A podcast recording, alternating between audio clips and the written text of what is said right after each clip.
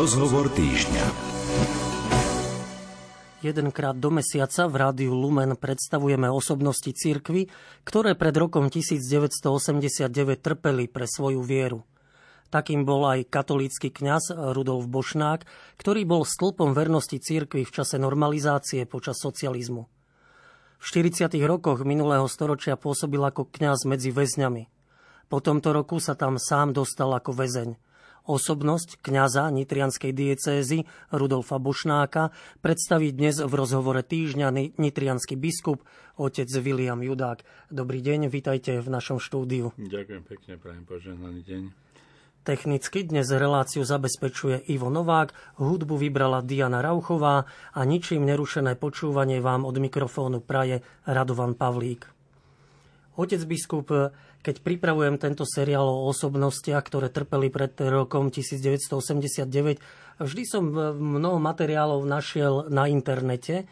O Rudolfovi Bošnákovi tam však veľa zmienok nie je. Znamená to, že je menej známy. A keď, tak prečo? Čím si to vysvetliť? Je to naozaj veľmi čudné, že nevošiel do širšieho povedomia, ale mohlo by sa to vysvetliť aj tým, že to bol človek veľmi pokorný, veľmi skromný, utiahnutý a hoci mal vplyv na mnohé záležitosti a jeho život je naozaj, ako budeme vidieť, veľmi bohatý, tak on sa nestával na prvú priečku, skôr ostával v úzadí a bolo to pre neho také typické, že, že vedel mnohým pomáhať, ale akoby sám na seba zabúdal. Čiže keby sme ho mali predstaviť našim poslucháčom, nejaký jeho životopis, ktoré udalosti by ste vypichli, na ktoré by ste upozornili? Tak samozrejme treba začať od narodenia. A narodil ešte za rakúsko-uhorskej monarchie a pár mesiacov nej žil, pretože prišiel na svet devätnásteho januára devätnásť osemnásť v Pučanoch, nedaleko Leopoldova, alebo teda Trnavy. A narodil sa, dalo by sa povedať, dobrej situáne, bohatej, pomerne na tie časy, gazdovskej rodine, veľmi početnej. Bolo desiate dieťa z trinástich. Jeden chlapec síce zomrel pri narodení, jedno dievča sa dožilo iba dvoch rokov, takže jeho otec s mámou vychovali vlastne jedenásť detí. Vďaka pracovitosti a šikovnosti oboch rodičov rodina dobre prosperovala, vládla v nej naozaj práva rodina, atmosféra. Veľmi často spomínal monsignor Rudolf Bošnák na svoju mamu, ktorá si vedela vždy čas, nájsť čas aj na svoje deti, na spoločnú modlitbu, ale aj na súkromnú modlitbu, najmä v nedeľu popoludní, keď už polítanie ostávala ešte niekoľko minút, niekedy aj sa to počítalo na hodiny, ako mu hovorí v kostole, aby, aby tam pred bohostánkom riešila svoje rodinné problémy. Je zaujímavé, že hoci pochádzal z trnavskej administratúry, tak sa rozhodol po skončení ľudovej školy vstúpiť do malého seminára vraj na radu svojho miestneho farára a prišiel do Nitry, kde ho prijal do seminára vtedajší biskup Karol Kmetko, neskorší arcibiskup. Pán Bošnák spomínal veľmi často, že hoci boli bohatí gazdovia dobrého mena, že otec si často museli vypoči- vypožičiať nejaké peniaze, aby mohol zaplatiť internát, tam mali seminár a potom aj seminár v Nitre, pretože hoci biskup Karol Kmetko bol hlbokého sociálneho cítenia a pomáhal chudobným študentov, tak Bošnák bol pokladaný za syna bohatého gazdu a samozrejme, že nikdy im nechybal na stole každodenný chlieb a iné veci. Nikdy nehľadovali, ako on hovorí, ale, ale peniažky chýbali aj v takej rodine. Ale napriek tomu teda, samozrejme, potom sa rozhodol stať sa aj kňazom, študoval na Vysokej škole bohosloveckej v Nitre v roku devätnásť tridsaťsedem až štyridsaťdva a kňazskú vysviacku prijal dvadsiateho prvého júna devätnásť štyridsaťdva.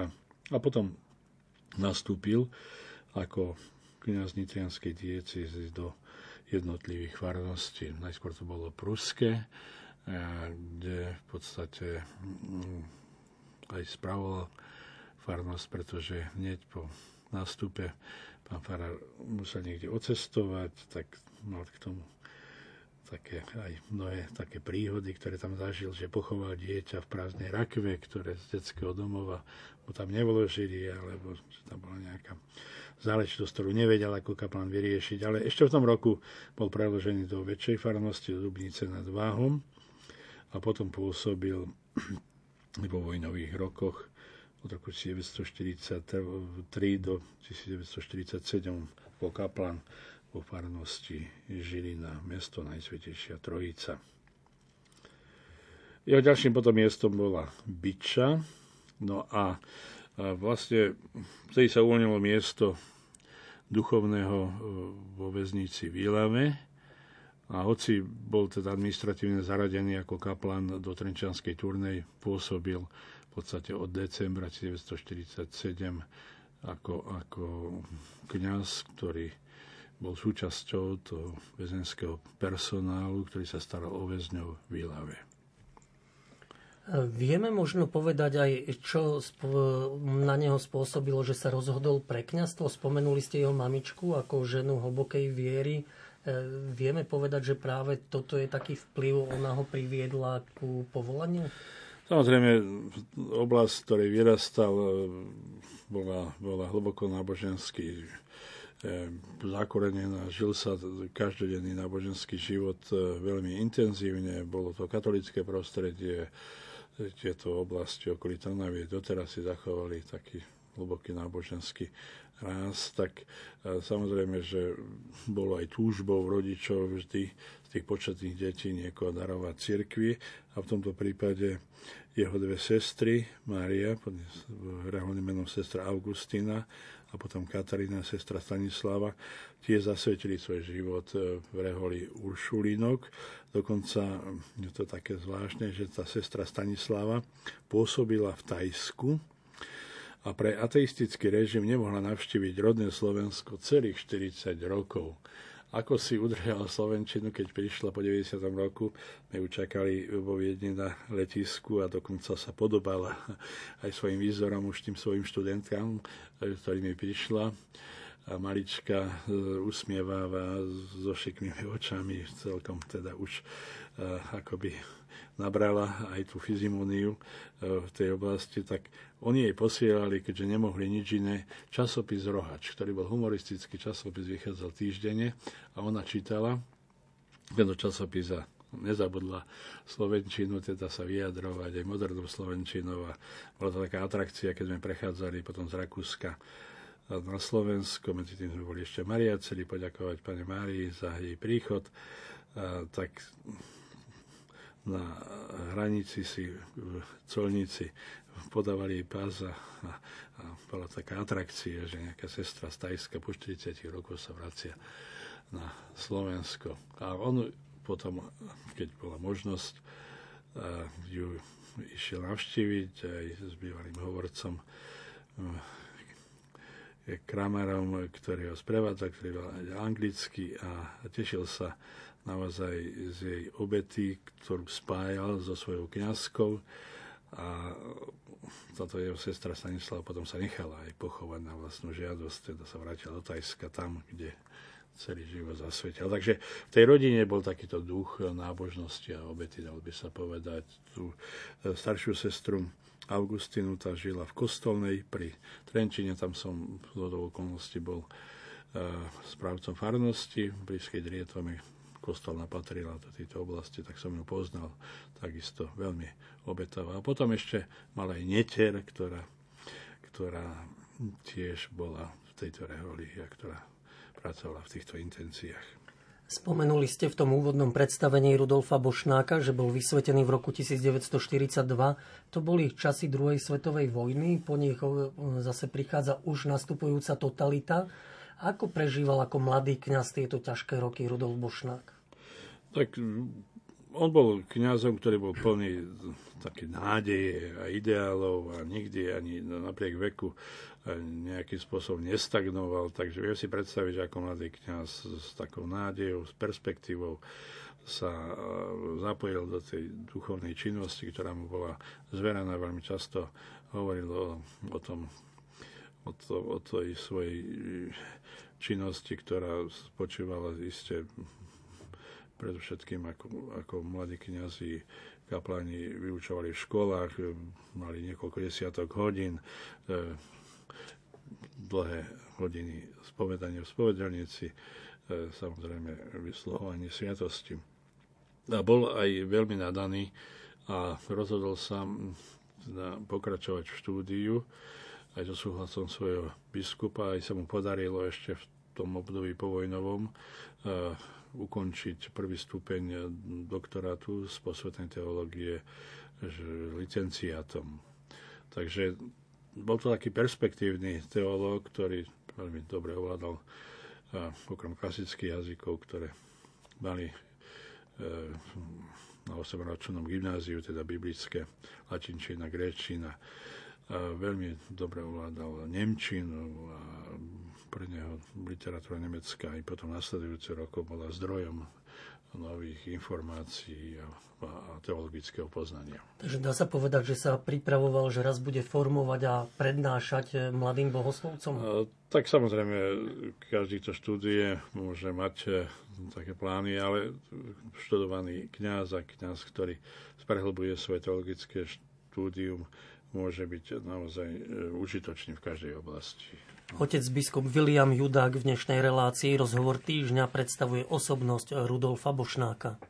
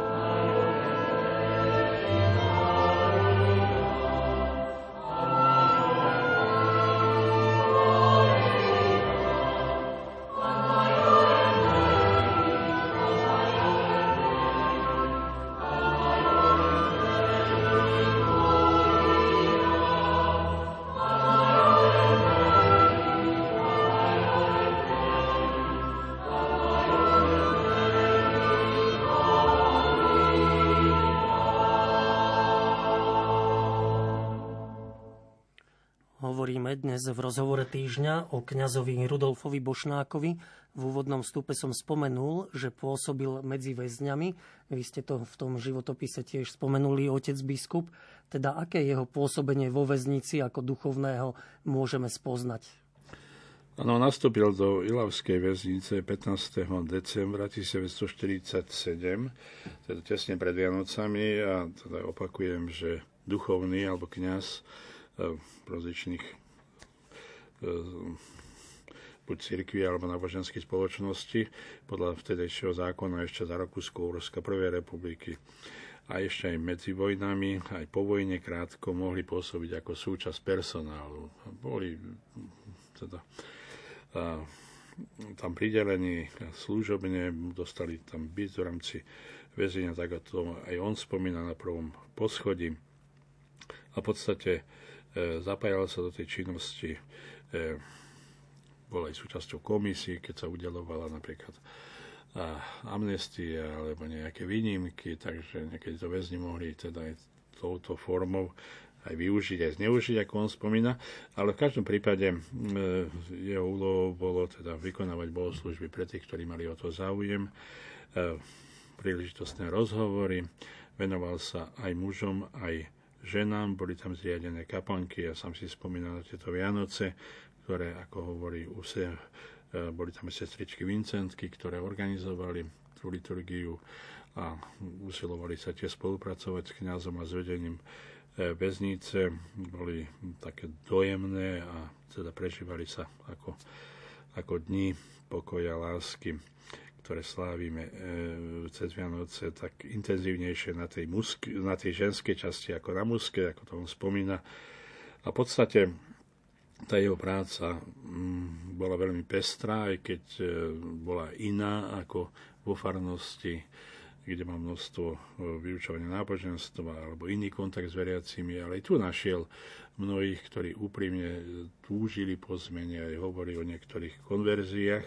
Samozrejme, boli tam aj tí, ktorí chceli službu kňaza použiť ako prostriedok na zľahčenie svojho postavenia, najmä mnohí recidivisti.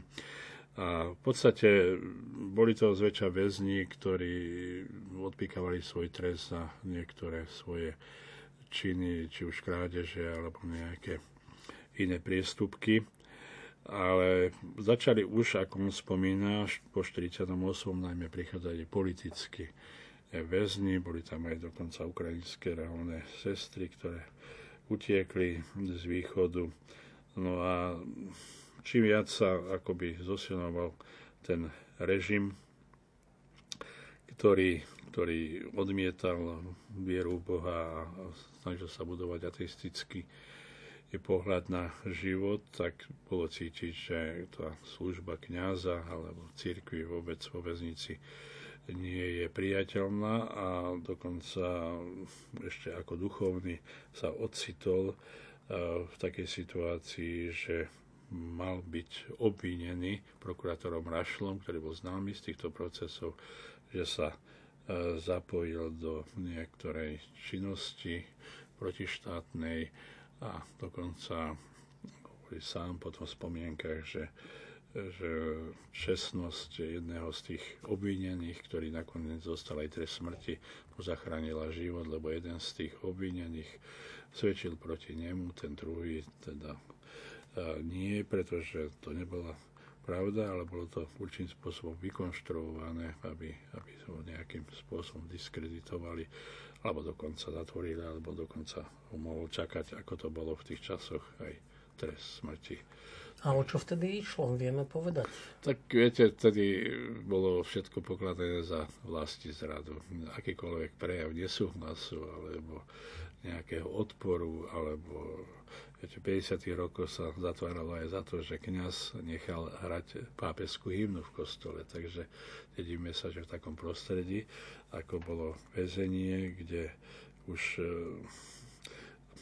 okrem tých, ktorí boli za svoje skutky eh, zatvorení, boli tam ľudia, ktorí pre svoje náboženské alebo politické presvedčenie sa dostávali eh, do väzenia za to, že nesúhlasili alebo prejavili nejaký nesúhlas s tedajším eh, režimom, ktorý videl vo všetkom triedneho nepriateľa. Viete, že Vatikán vyhlasili za nepriateľa, imperialistického nepriateľa nášho pracujúceho ľudu a tak ďalej. Tie frázy poznáme z tedajších eh, tlače, ktorá určitým spôsobom pokladala všetko za neprijateľné, čo nebolo v súlade s tou koncepciou budovania socializmu. Napriek tomu však Rudolf Bošnák vo väzení napokon aj tak skončil, teda ako väzeň, čiže ten komunistický režim ho neprestal prenasledovať? Áno, on sa tridsiateho júna devätnásťstoštyridsaťdeväť stiahol z väznice, teda to bol príkaz samozrejme vyšších úradov a stal sa kaplánom v Nitre, kde bol v podstate spolupracovníkom známeho profesora Jozefa Frabeca alebo monsignora Dominika Bartuševiča, kňazov, ktorí ešte po deväťdesiatom roku pôsobili a boli známi svojou činnosťou, a bol tam principálom farárom Michal Boleček, ktorý je známy tak veľkou sociálnou činnosťou a láskou k chudobným. Mnohokrát kapláni nemali čím kúriť alebo chýbalo niečo v kuchyni, ale takmer všetko rozdal chudobným, to je známa záležitosť o ňom. No a on v podstate e, túžil pokračovať v štúdiu, aj keď videl nespravodlivosti, ktoré sa dejú na Slovensku, tak sa rozhodol, ako mnohí v tom čase, známy Titu Zeman, ktorý prevádzal Salesianov, ale iných kňazov alebo bohoslovcov, aby mohli žiť v slobodnom svete, dokončiť svoje štúdium, prípadne sa vrátiť, alebo jednoducho, aby mohli naplno žiť svoj náboženský život. Tak keď o jeho túžbe sa dozvedel jeho brat Jozef, ktorý býval v Bratislave, tak cez svojho priateľa Vincenta Grožaja sa nakontaktoval na Tomáša Pálku, ktorý ho mal previesť cez štátne hranice. Ešte večer devätnásteho decembra devätnásťstopäťdesiat mal svätú omšu, piaristo, potom odcestoval do Bratislavy, potom do Malaciek, odtiaľ do Garaj. Spolu v noci s Pálkom pokračovali v ceste smerom k rieke Morave a tu na nich už čakala pohraničná stráž. Zatiaľ čo Rudolfa Bošnáka zaistili, Tomáša Pálku nechali utiecť.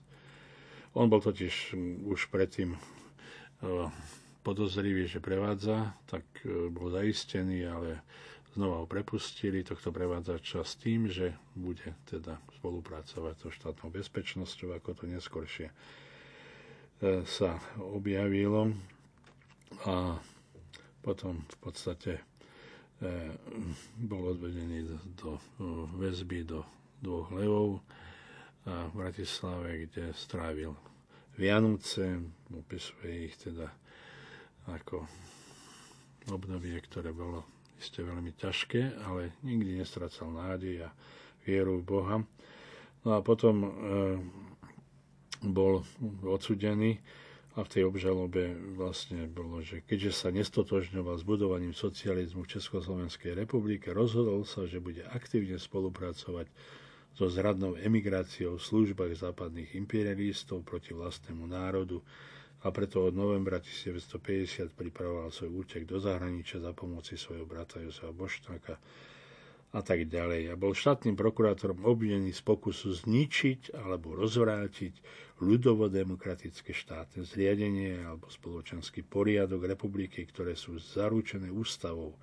Na tento čin sa spolčil a pokusil sa dostať do styku s cudzou mocou alebo cudzými činiteľmi. Čím spolu so svojím bratom a potom tými ďalšími sa spolčili za účelom rozvrátiť ľudovo-demokratické zriadenie republiky zaručené ústavou, spáchal zločin veľezrady. Štátny súd v Bratislave ho dvadsiateho šiesteho júna devätnásťstopäťdesiatjeden odsúdil na dvanásť rokov odňatia slobody, uložil mu peňažný trest dvadsať tisíc korún a desať rokov stratil čestné občianske práva. Jeho brat Jozef Bošnák bol odsudený na päť rokov väzenia a peňažný trest činil desať tisíc. A okrem toho bol už zatvorený jeho brat Alois, ktorý študoval medicínu, ktorý mal už štyri ročníky a videl, že už asi ťažko bude môcť dokončiť. Tiež niekto ho určitým spôsobom oznámil, že má nejaké z, také zámery odísť z republiky, tak ten dostal päť rokov po uranových baniak, vrátil sa potom chorý a zomrel nie šesťdesiatročný. Takže to bola taká, naozaj mohli by povedať, ľudský tragédia tejto rodiny, že traja synovia dokonca naraz boli uväznení v Leopoldove len štyri kilometre od rodných Pučian. Tak bola to veľká rana aj pre jeho rodičov, ale, ale vedeli to, ako sa to aj neskôršie prejavilo, naozaj znášať s vierou a obetovať to Pánu Bohu.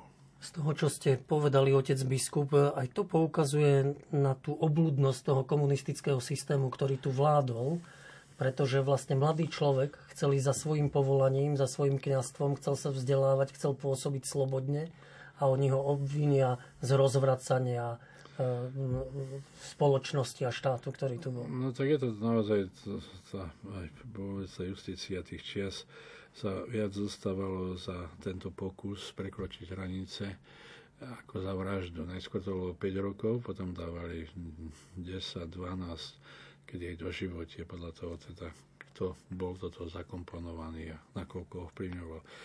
On sám spomína, že veľmi zle prežíval to obdobie, keď sa aj vrátil už do Nitry, keď videl, že biskupy sú izolovaní. Samotný biskup Eduard Nečaj, jeho ordinár, bol v domácom väzení od roku devätnásťstopäťdesiat od júna až do marca päťdesiatjeden, kde nemohol sa s nikým stretnúť. Bolo tam odpočúvacie zariadenie zabudované v peci, bol tam zmocnenec a vlastná matka, ktorá ho prišla navštíviť, nemohol sa s ňou stretnúť, len zakývať z balkona.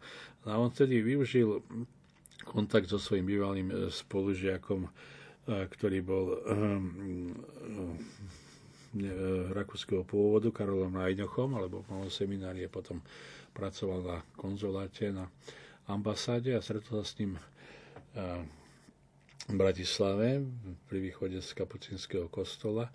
A on potom sa stal, ja som toho pána potom ešte poznal, ale po deväťdesiatom roku žil vo Viedni, sa stal takou spojkou, pretože sestry, ktoré sa starali, a bola tam taká mladá dievčina Agneška Naďová, ktorá keď prinášala jedlo biskupovi, tak nejakým spôsobom sa mu tam snažila nejaký odkaz odovzdať, napísaný alebo na toalete, na toaletnom papieri zanechaný, ktorý potom zase biskup nejakým spôsobom cez ňu a,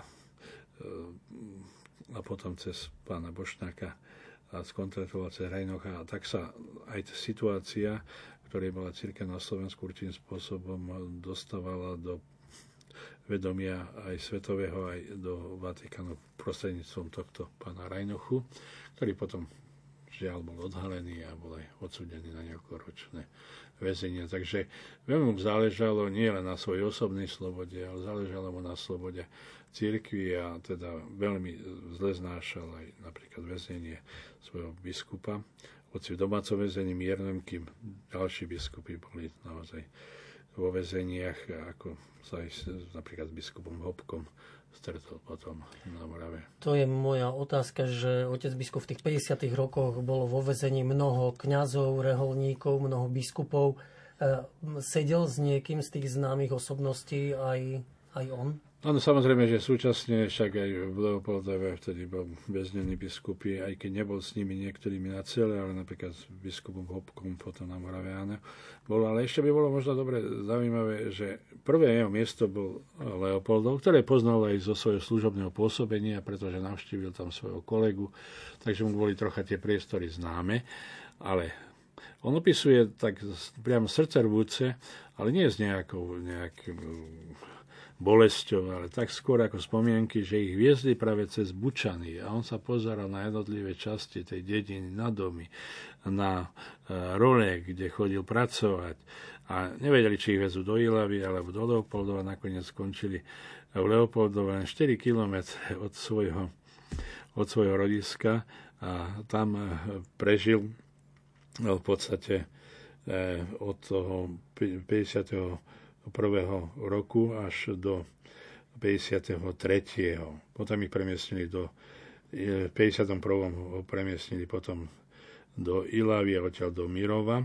A v Ilave, kde prišiel, tak to je to veľmi zaujímavé, že tam boli ešte mnohí tí zriadenci, aj samotní strážcovia alebo personál, tak oni ho poznali, ako oslovovali ho vraj pán duchovný, teda to bol taký, taký všeobecne ľudový zaužívaný titul, tak mnohí mu aj salutovali, tí, tí dozorcovia, alebo nejakým spôsobom mu napomáhali, aby to jeho väzenie bolo také, také ľahšie, lebo dokonca tam našiel aj tých, o ktorých sa staral ako duchovní, ktorí boli na doživote, ako spoluväzňov, a určitým spôsobom tá, tá jeho prítomnosť vzbudila teda takú novú situáciu, ale aj ľudia, ktorí z farnosti, aj určitým spôsobom tam mal priateľ, spolužiak Meňušku, ktorý tam bol kaplán, tak sa im snažili nejakým spôsobom prepašovať napríklad vo fľaši od octu omšové víno, alebo nejakým iným spôsobom by mohli slúžiť svätú omšu. To už nebolo samozrejme dovolené ako zo začiatku pre kňazov. Takže, takže to prostredie v tej Ilave, aj keď tam prišiel v novej pozícii, teda pozícii väzňa, bolo oveľa, oveľa miernejšie ako potom tých ďalších väzňov, najmä vďaka ľuďom, pretože on vždy bol naozaj taký súcitný a usiloval sa pochopiť a pomôcť iným, takže aj tí najväčší delikventi možno vo väzení určitým spôsobom pochopili, že že môžu sa mu odplácať za dobro zlým, ale že súcitili s ním a nejakým spôsobom mu prejavovali svoju priazeň. Potom teda bol prevedený do Mírova, okres Šumperk, potom do Štine pod, pod Krkonošia, taká najtvrdšia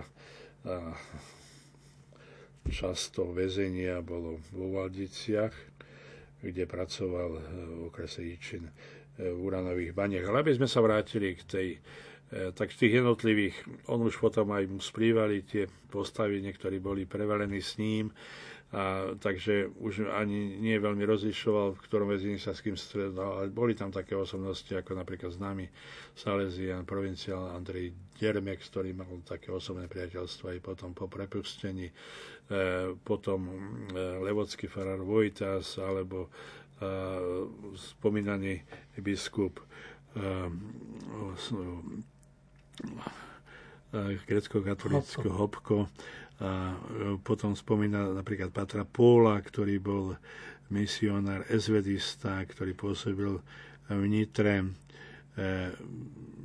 Potom spomína napríklad aj, aj väzneného budúceho ministra Lajsa Bittnera, ktorý tam ešte ako mladiství so skupinou mladých, ktorí nesúhlasili s, ruži, s režimom, bol zatvorený. Spomína Viktora Trstenského, ktorého poznáme, tiež významného teológa z Viežinu, z Štiech. Takže tá plejada, pretože aj v našej dieceze, keď sa robil výskum prenasledovaní kňazov, ktorí teda boli perzekovaní režimom, je takmer sto. A predčasom sme im odhalili aj tabulu, tam boli aj asi traja bohoslovci. Takže e, značná časť teda duchovenstva, ktorá nejakým spôsobom neprejavila súlad alebo alebo nejakým spôsobom sa previnila proti režimu, bola, bola vo väzeniach, a to ešte potom aj v šesťdesiatych rokoch, keď nasledovala amnestia, kedy aj e, monsignor Bošnák dostáva sa vlastne na slobodu. Ale vtedy zatvárali aj také osobnosti ako Ján Chrýstus Korec v šesťdesiatom roku, a ešte bolo vo väzení okolo tristo kňazov, a teda nielen zo Slovenska, aj z Moravy, Čiech, a boli to obyčajne e, ľudia, ktorí pracovali či v ústredných e, úradoch, alebo v seminároch, na biskupských úradoch, alebo nejakých iných významných funkciách, e, ktorých nezatvorili, chceli prevychovať napríklad močenku v, dnešných, v dnešnom močenku, tedejších mučeníkov, napríklad Karny. Taký tábor pre tých, ktorých, ktorí chceli akoby ideologicky e, zmeniť e, a potom poslal do pastorácie, tiež podobne aj v Nových zámkoch vo františkanskom kláštore. Takže tá snaha to teda zúriva ateizmu bola, bola veľmi, veľmi teda usilovná v tomto. A v podstate, keď sa aj dostal z väzenia, tak nemohol nastúpiť do duchovnej služby. Stále bol akoby pod dohľadom a stále sledovaný a nespoľahlivý, dalo by sa povedať. Keď mu aj odpustili, teda on bol na dvanásť rokov odsudený, tak potom odpustili dva roky, sedem mesiacov, jedenásť dní a celý trest odňatia čestných občianskych práv pod podmienkou, že sa do desať rokov nedopustí úmyselného trestného činu. To sa stalo teda tou amnestiou deviateho mája tisícdeväťstošesťdesiat. Takže potom pracoval v ústave geodézie a kartografie Bratislava, hovorí, že robil som latára, teda držal jednoducho predmet, ktorým zameriavali geodéti, meravali cesty alebo nejaké stavby. Neskôr pracoval v Drutechene, Bratislave ako autoklampiar a tam spomína, že mu hovorili tí jeho spolupracovníci, on to s úsmievom vždy spomínal, že pán majster, vy ste jediní, čo nekradnete v tomto v našej dielni, ale tým nezachránite socializmus. No a vďaka tomu, že tam nejakému prímnemu straníkovi opravil auto, ktorý mal známosti na úrade pre veci cirkevne, tak mu vybavil potom roku devätnásť šesťdesiatsedem štátny súhlas. Potom teda od prvého októbra šesťdesiatsedem po sedemnástich rokov mimo pastorácie posielal biskup ako výpomoc chorému kňazovi Kamilovi Zlatošovi do Veľkých Bielic. Tam sa stal aj správcom farnosti. Ale keď bol aj bez štátneho súhlasu, tak nemyslíme si, že nekonal si svoje kňazské povinnosti. On navštevoval rodiny, vyučoval, pripravoval deti k sviatostiam, slúžil sväté omše a teda konal, mohli by sme povedať, bez štátneho súhlasu ilegálnu činnosť, za čo tiež mu hrozilo vlastne postih trestný, ale samozrejme nemohol inak. No. Vieme povedať, ako znášal tie príkory a jednak aj ten pobyt vo väzení, ale aj potom to, že nemohol pôsobiť ako kňaz, ale pracoval ako robotník? Tak on hovoril potom aj neskoršie, že, že má viac slobody mal vo väzení, ako teraz, keď mu dýcha na chrbát cirkevný tajomník. Lebo pôsobil v podstate do roku devätnásť deväťdesiat ešte v období budovania socializmu. A samozrejme, že normalizácia priniesla tiež svoje ťažkosti a kňazi museli mať štátny súhlas a rozličné obmedzenia a museli pýtať dovolenie na opravu aj najmenších záležitostí kostola alebo prípadne spovedníka z iného okresu na spoločné spovedanie. Takže tej slobody bolo málo a on dával najavo ten svoj nesúhlas so svojimi kňazskými spolubratmi, napríklad monsignor Patka, bol veľký jeho taký priateľ, monsignor Kapusta, profesor Šafar, a oni boli známi ako takí, takí odbojníci aj v diecéze, ktoré dali, dávali najavo um, aj cirkevnému tajomníkovi, že nemá na to právo a že je to obmedzovanie náboženskej slobody a, a teda na tieto obdobia, aj keď už pôsobil ako rektor v kňazskom seminári, spomína skôr úsmevne, humorne a, a hovorí, že to, že to bola určitým spôsobom aj príležitosť, ako nás Pán Boh, on doslova hovorí, uchránil pred mnohými záležitostiami, ktoré nás čakali vo svete. Takže nikdy sa nepozeral na toto obdobie s nejakou trpkosťou alebo s nenávisťou a skôr to bral humorne a, a vedel z tých z tých udalostí naozaj vyťažiť to krásne. Napríklad spomína na Vianoce v roku devätnásť päťdesiatdva, kde už boli zatvorení aj rozliční kuláci, tí, ktorí nechceli vstúpiť do é er dé, alebo aj tí, ktorí spreneverili nejaké, nejaké svoje postavenie. Tak jeden taký gazda, ktorý prišiel k jeho posteli vo štedrý večer, a hovorí, že také krásne Vianoce, ako som zažil tu s kňazmi, som ešte v živote nemal. Takže on hovorí, toto vždy som rozprával svojim veriacim, to rozprával v seminári, vždy, keď sa blížili Vianoce, že Vianoce alebo tie hodnoty vôbec, pokoj v duši a sloboda sa dajú prežiť aj, aj vo väzení, keď to človek takto chápe. On spomína vo svojich spomienkach, vyšla taká kniha po jeho smrti Všetci sme ľudia, alebo Ako zostať človekom, že sa veľmi často dostával do korekcie, teda to je väzenie vo väzení, kde zavrú väzňa a dajú mu každý tretí deň jedlo a spí minimálne, musí sa prechádzať v tej úzkej kopke, ktorá obyčajne bola pod zemi, veľmi vlhkej, že tam bol zatvorený na dvadsať dní a že si tam urobil duchovné cvičenia. Bez toho, že by mal nejaký, nejakú knihu alebo, alebo nejaký návod, ale že začal vo svojej mysli odvíjať jednotlivé udalosti zo Svätého písma alebo z prednášok, modlieval sa Sväté rúžence a že človek, ktorý vedel takýmto spôsobom byť s Bohom sám, tak bol aj vo väzení slobodný. Pre tých, ktorí určitým spôsobom boli povrchní, teda ľudia bez nejakého duchovného základu, tak pre nich to bolo veľ, veľké a ťažké utrpenie. Tým nechcem nejakým spôsobom zľahčiť jeho, jeho postavenie, ale určite to bolo veľmi ťažké. Ale tým, že obyčajne kňazi boli zatvorení spolu, tak vlievali si navzájom nádej a dobre, že tam boli, tam boli teda prednášky, tam sa študovala teológia, alebo niektorí boli vysvetení aj tajne vo väzení, opakovali sa, učili sa jazyky, napríklad keď dozorca našiel niekomu nemecké slovíčka, tak ono úsmevne spomína, ako to, že sa učíte nemčinu, to sú naši nepriatelia, ale to je nemčina en dé er, a tak to je niečo iné, to môžete a tak ďalej, takže... Keď som sa pripravoval na túto reláciu, páter jezuita Ladislav Čontoš mi o Rudolfovi Bošnákovi povedal, že to bol stĺp vernosti cirkvi v čase normalizácie. Súhlasíte s takýmto silným tvrdením? Áno, však samozrejme to možno tak prirovnať, aj keď on nevynikal teda tak návonok, alebo, alebo neťahal sa nejakým spôsobom dopredu, ale tak, ako som už naznačil, on v úzadí, aj v Veľkej Bielici a potom v Oponiciach, bol človekom, ktorý mal veľmi široké kontakty aj na západ a mnohým pomáhal aj odísť alebo sa uplatniť potom, keď opustili republiku.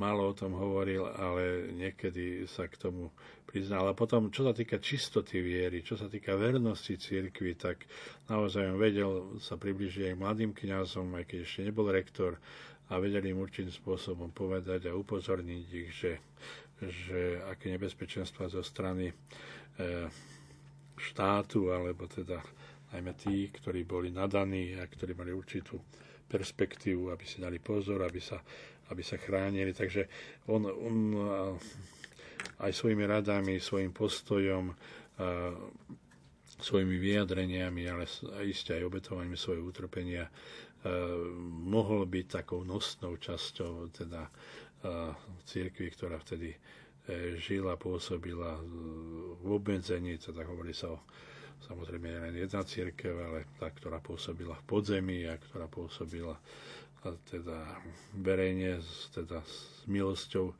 štátu, tak to neboli dve cirkvi proti sebe, ale navzájom sa podporovali a on vedel, dalo by sa povedať, že tieto jednotlivé časti určitým spôsobom prepojiť. Môžeme ho teda označiť za mučeníka komunistického režimu? Neprelial síce krv, ale trpel pre vieru? Áno, lepší možno v tomto zmysle je výraz trpiteľ, pretože kanonizácia to patrí do rúk cirkvi, teda po určitom procese.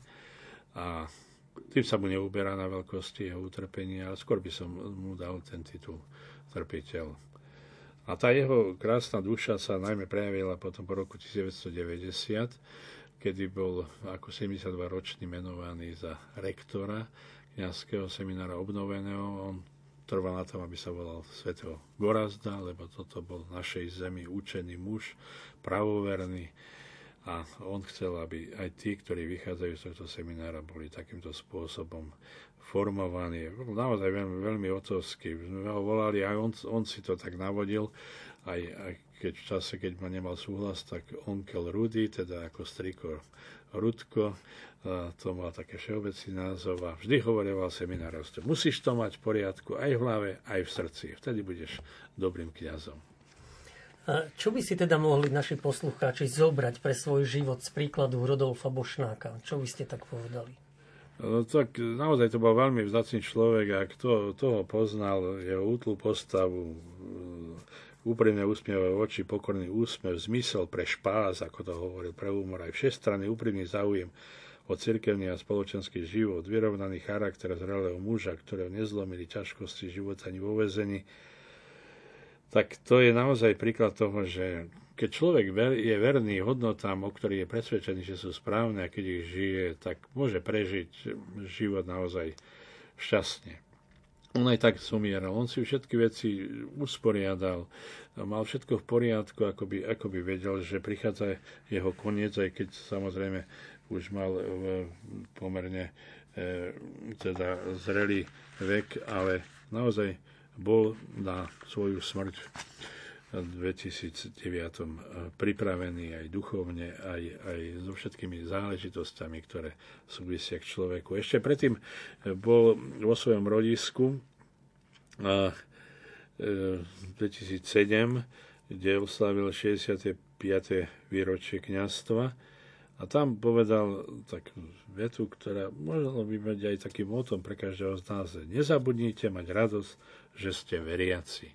Takže viera bola tá sila, ktorá mu dávala túto nádej a vôbec teda aj schopnosť žiť a prežiť aj takéto neľahké obdobie.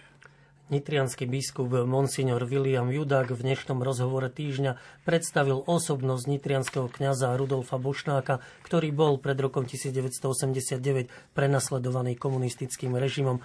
Otec biskup, ďakujem veľmi pekne, že ste prišli do štúdia Rádia Lumen v Banskej Bystrici a že sme mohli tu predstaviť osobnosť kňaza Rudolfa. Ďakujem za pozvanie, naozaj si to veľmi zaslúži. Technicky dnešnú reláciu zabezpečoval Ivo Novák, hudbu vybrala Diana Rauchová a ničím nerušené počúvanie, zároveň dobrú chuť k obedu vám všetkým praje od mikrofónu Radovan Pavlík.